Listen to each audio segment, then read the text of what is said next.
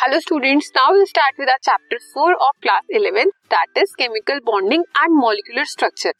इस चैप्टर में हम क्या स्टडी करेंगे कि जो हमारे बॉन्ड्स हैं वो कैसे बनते हैं उनके बीच में क्या केमिस्ट्री इन्वॉल्व है और बॉन्ड्स बनने के बाद वो कैसे मॉलिक्यूल्स को फॉर्म करते हैं किस हाइब्रिडाइजेशन के किस स्ट्रक्चर में किस थ्योरी के बेसिस पे वो बनाते हैं। तो लेट्स सी द कंटेंट कि हमें इस चैप्टर में क्या क्या स्टडी करना है।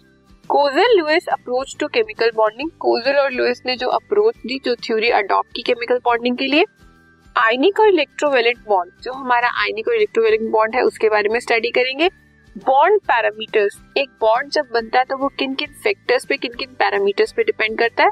VSEPR theory valence band theory hybridisation molecular orbital theory जिसे आप एमओटी भी बोलते हो। Bonding in some homonuclear diatomic molecules homonuclear मतलब जो सेम टाइप के एटम्स होते हैं और डायटोमिक जिसमें दो एटम से मिलकर जो बना हो मॉलिक्यूल वो वाला।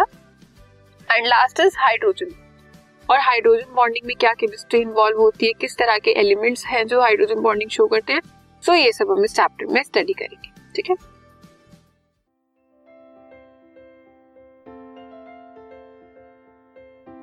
This podcast is brought you by hub hopper Shiksha Abhiyan अगर आपको ये पॉडकास्ट पसंद आया तो प्लीज़ लाइक शेयर और सब्सक्राइब करें और वीडियो क्लासेस के लिए शिक्षा अभियान के यूट्यूब चैनल पर जाएँ।